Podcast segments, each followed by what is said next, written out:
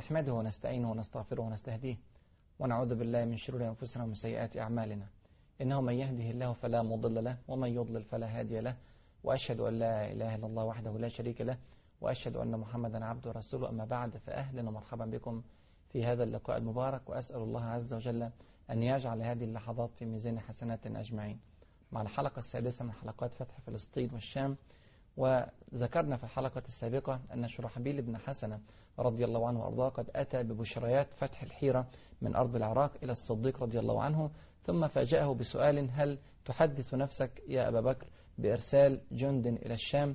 فتعجب الصديق رضي الله عنه وأرضاه لأنه فعلا كان يفكر في إرسال جند إلى الشام وما تحدث بذلك مع أحد إنما كان حديث نفس في داخل صدر الصديق. فقال ما ذلك إلا الأمر؟ قال نعم لأني رأيت رؤية وذكرنا في الحلقة السابقة أن الرؤية كما يقول الحبيب صلى الله عليه وسلم هي جزء من 46 جزءا من النبوة وذكرنا رأي الإمام مالك أن تعبير الرؤية لابد أن يكون من العالمين والعارفين بالتعبير وبتأويل الرؤية لأنها جزء كما يقول من النبوة أبو النبوة يلعب على حد تعبير الإمام مالك رحمه الله. ما هي رؤية شرحبيل رضي الله عنه وأرضاه؟ يقول شرحبيل رأيته فيما يرى النائم أن كأنك يكلم الصديق رضي الله عنه كأنك تمشي فوق حرشفة من الجبل يعني فوق أرض وعرة من الجبل. ثم صعدت إلى قنة من القنان العالية. طلعت فوق هضبة عالية. ثم نزلت بعد ذلك إلى أرض سهلة دمثة. فيها القرى وفيها المزارع وفيها الحصون. ثم قلت شن الغارة على أعداء الله. فشد المسلمون يعني شد المسلمون الغارة على أعداء الله. وقلت يكلم الصديق أنني ضامن لكم بالنصر والغنيمة. أنني ضامن لكم بالنصر والغنيمة. فشد المسلمون الحرب على أعداء الله وكنت ممن يحمل الراية.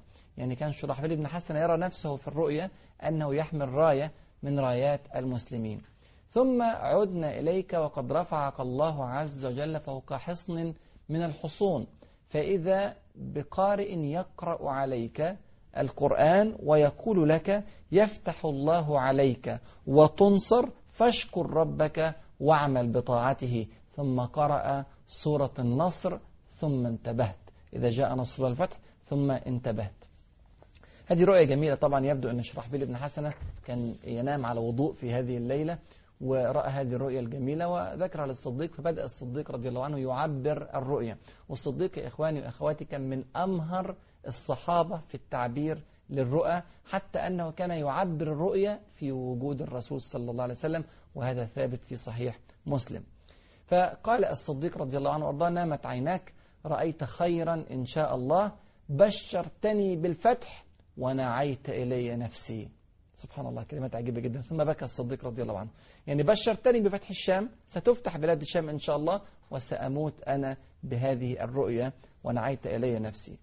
يقول الصديق رضي الله عنه أما الخرشفة التي رأيتنا نتحرك عليها والقنة من القنان العالية التي صعدنا إليها فإننا نكابد هذا الأمر ويكابدونه. سنمر بظروف صعبة جدا في هذا الفتح.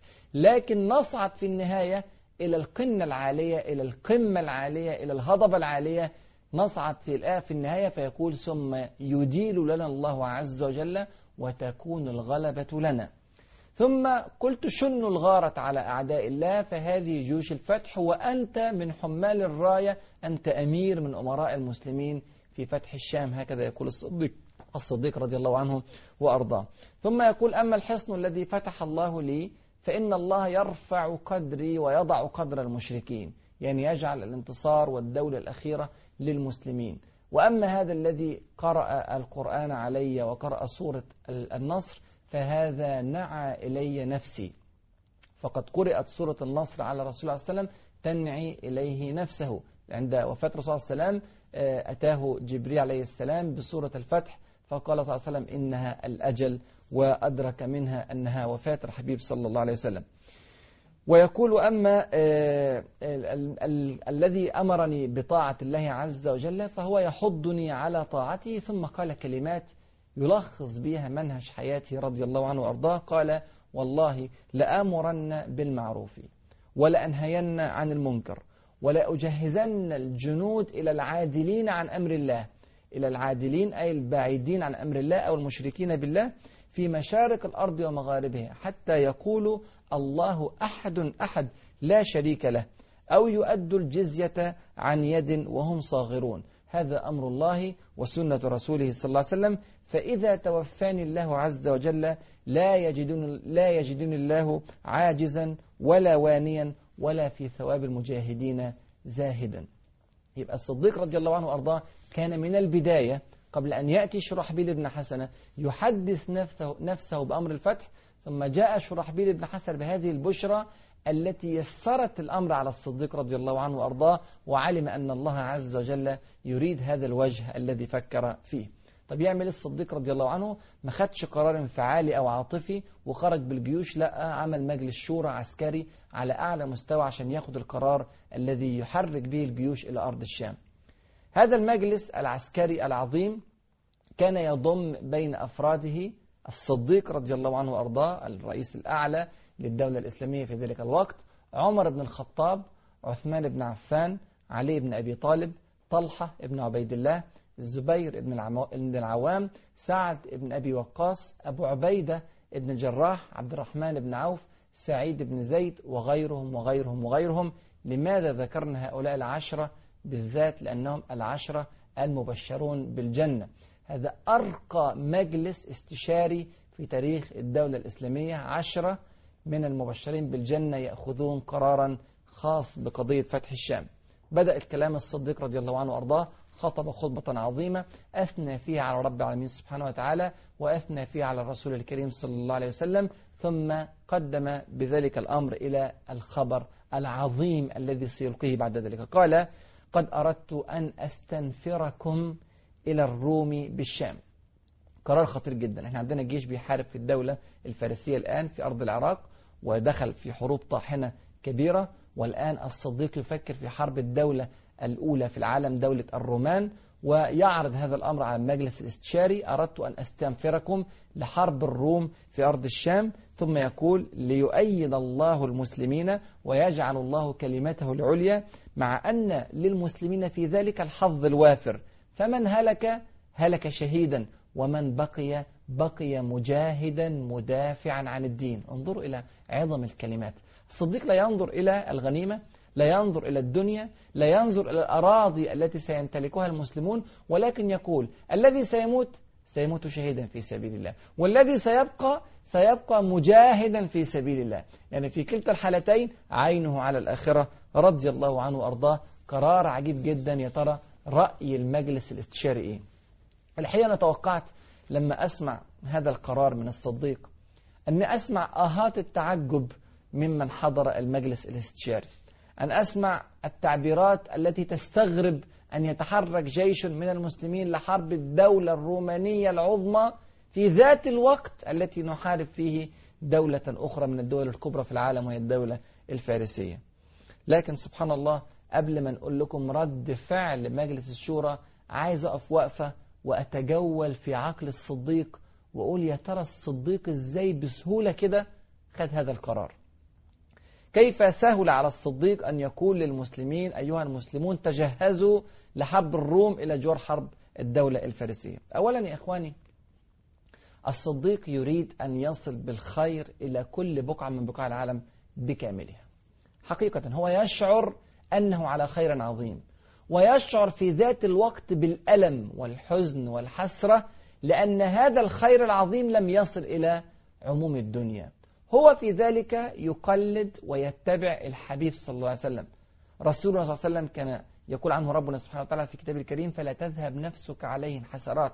كانت نفسه تذهب حسرات على أولئك الذين يعبدون من دون الله أوثانا ويعبدون من دون الله أحجارا وما إلى ذلك من آلهة.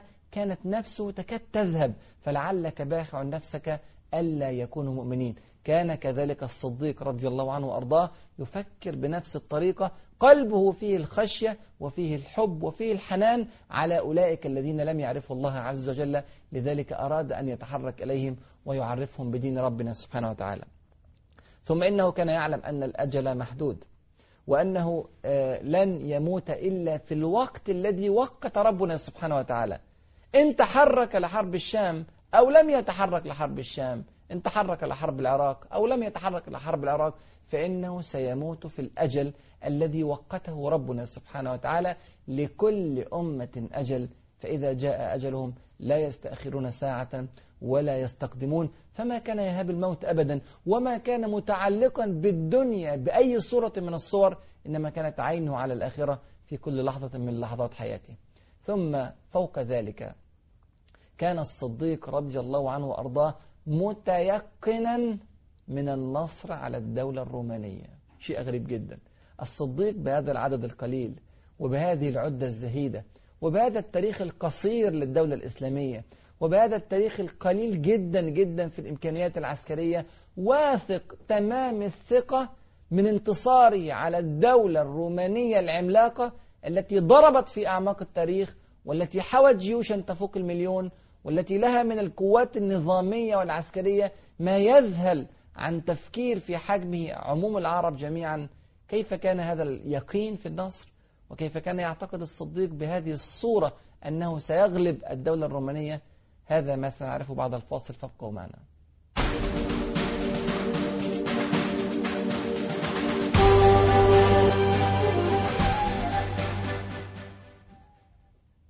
بسم الله والحمد لله والصلاة والسلام على رسول الله. كنا نتحدث قبل الفاصل عن فكر الصديق رضي الله عنه وأرضاه كيف سهل عليه أن يأخذ قرارا بفتح الشام وحرب الدولة الرومانية العظمى. ذكرنا أن الصديق كان يتحرك شوقا لإيصال دعوة الإسلام إلى كل أهل الأرض جميعا وكان يعلم أن الأجل محدود وأن الموت يأتي بغتة وأنه سيأتي في معاد وقته ربنا سبحانه وتعالى ولن يؤخره ساعة ولن يؤخره لحظة ولذلك حاول أن يسرع بتنفيذ الخير الذي أحبه لأهل الأرض جميعا. لكن فوق ذلك كان الصديق رضي الله عنه وارضاه متيقنا من النصر مع قلة عدده ومع قلة الأعداد التي يتحرك بها ومع قلة التاريخ الذي للدولة الإسلامية في المعارك العسكرية إلا أنه كان متيقنا من النصر على الدولة الرومانية. من أين أتاه هذا اليقين؟ أولا هو استمع إلى كلمات الحبيب صلى الله عليه وسلم وهو يبشر بنصر هذا الدين بشكل عام. على سبيل المثال يقول حبيبنا صلى الله عليه وسلم إن الله زوى لي الأرض مشارقها ومغاربها وإن أمتي سيبلغ ملكها ما زوي لي منها. الله. انظر إلى الكلمات العظيمة. الله عز وجل زوى لحبيبنا الأرض مشارقها ومغاربها. الصديق في قلبه اليقين التام. الصديق يا إخواني هو الصديق الذي صدق بكل صغيرة وكبيرة. قال الحبيب صلى الله عليه وسلم أو جاءت في القرآن الكريم إن لننصر رسلنا والذين آمنوا في الحياة الدنيا ويوم يقوم الأشهاد. وكان حقا علينا نصر المؤمنين. هذه البشارات العمومية كان الصديق رضي الله عنه وأرضاه يؤمن بها إيمانا جازما.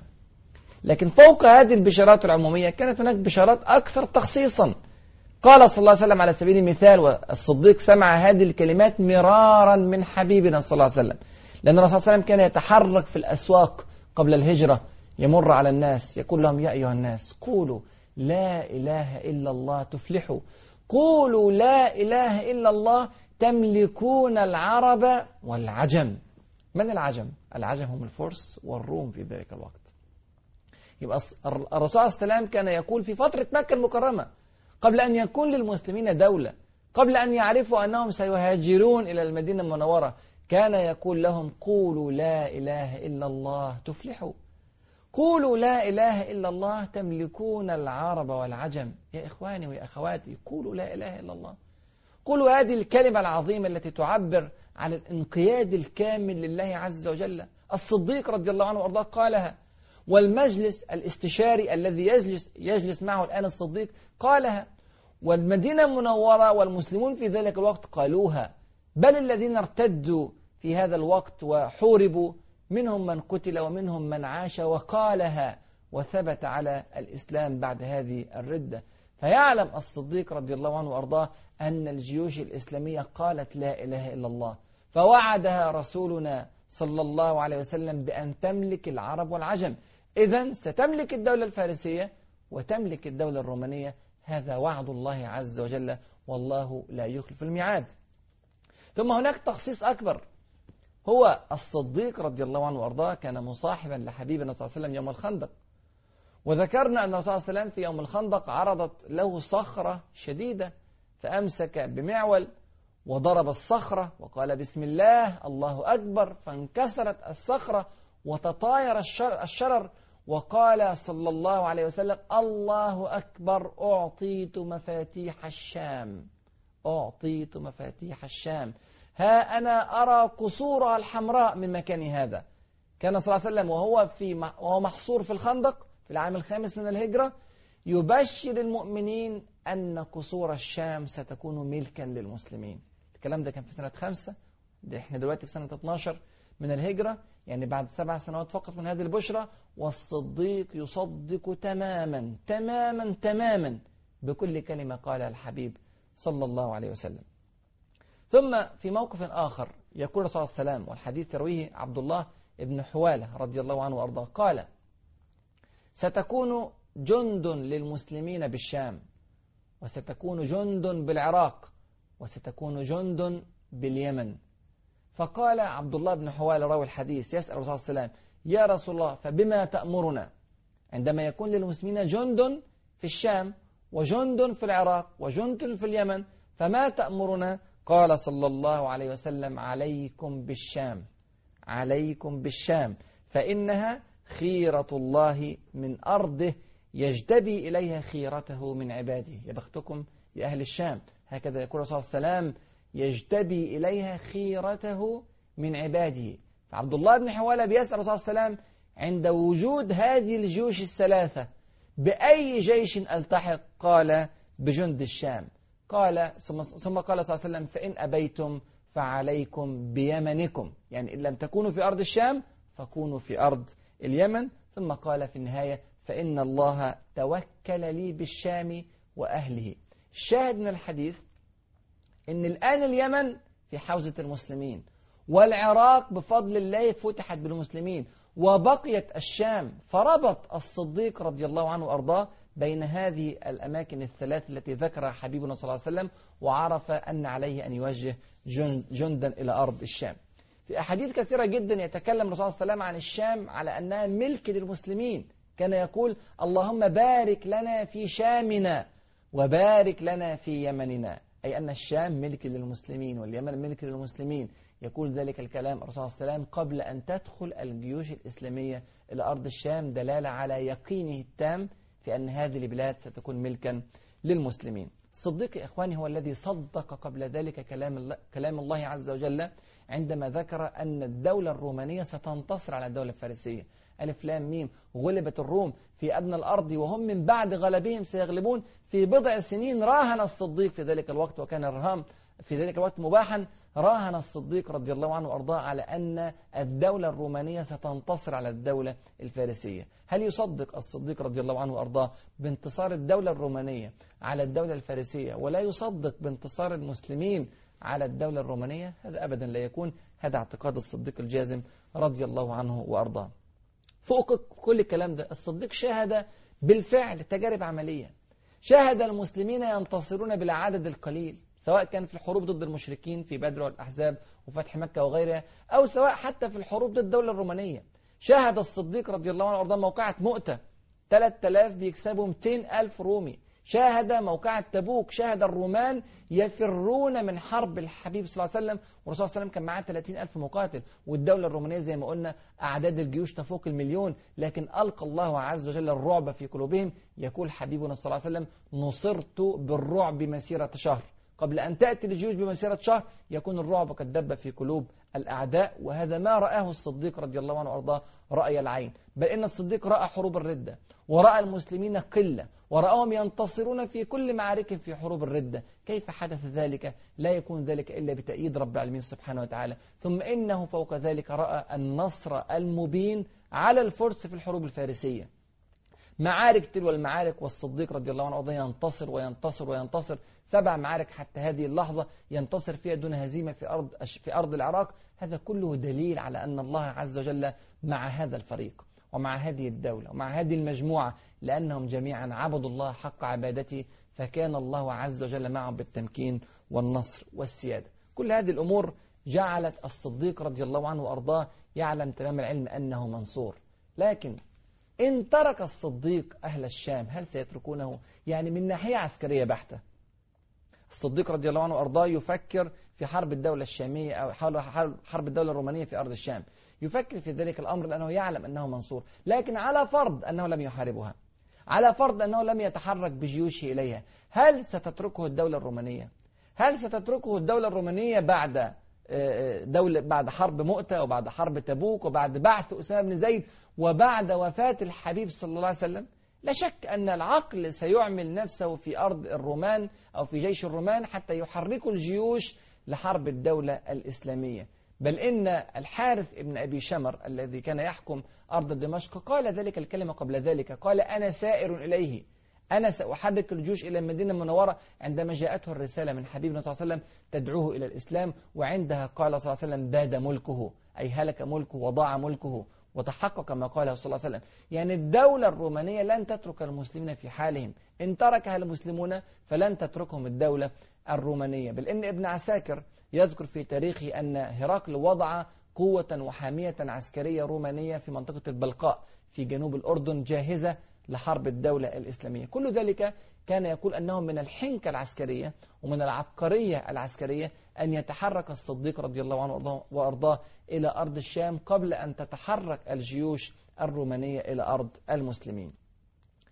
كل هذا ما كان يجول في فكر الصديق رضي الله عنه وأرضاه. وهو من هو؟ هو أفضل من وطئ الأرض بعد الأنبياء رضي الله عنه وأرضاه. وهو الذي كان صديقا وحميما لحبيبنا صلى الله عليه وسلم وهو كان المقرب إليه والمستشار الأعلى له صلى الله عليه وسلم. ألقى هذه الكلمات وبشرهم بهذا الفتح وذكر هذه القضية في مجلس الاستشار الأعلى ليسمع رأي الصحابة رضي الله عنهم وأرضاهم.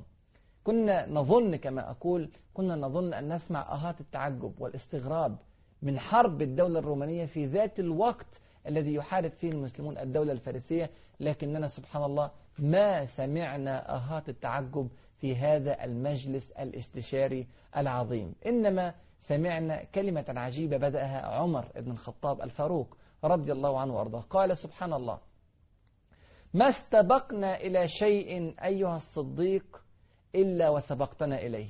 والله ما جئت إلى هذا المجلس إلا وأنا أنوي أن أعرض عليك فتح الشام. الله أكبر. يعني في نفس الوقت الذي فكر فيه الصديق وفي نفس الوقت الذي فكر فيه شرحبيل بن حسنة وفي نفس الوقت الذي فكر فيه عمر بن الخطاب رضي الله عنه وأرضاه يفكر عمر بن الخطاب في فتح الشام رضي الله عنه. يعني الثلاثة بيفكروا في وقت واحد وهذا كله من البشريات. عمر بن الخطاب وافق من البداية على قضية الفتح وبل وأمر الصديق أن يرسل الجنود تلو الجنود بمعنى أن يرسل قوة عسكرية كبيرة تدخل على الرومان مرة واحدة. هل هذا كان هو الرأي الذي اتفق عليه عثمان بن عفان؟ واتفق عليه علي بن أبي طالب؟ واتفق عليه بقية العشرة؟ واتفق عليه بقية بقية المستشارين؟ هل هذا هو الرأي الذي اتفق عليه المجموع؟ وإذا اتفقوا على ذلك ما هي الخطة العسكرية التي ارتأها المجلس العسكري؟ ثم بعد ذلك ما هي الآثار التي ترتبت على خروج المسلمين إلى حرب الشام؟ تفاصيل هذا اللقاء العسكري المهم تفاصيل استنفار المسلمين لحرب الرومان ما هذا ما سنعرفه بإذن الله في الحلقة القادمة. أسأل الله عز وجل أن يفقهنا في سننه وأن يعلمنا ما ينفعنا وأن ينفعنا بما علمنا إنه ولي ذلك والقدر عليه. والسلام عليكم ورحمة الله وبركاته.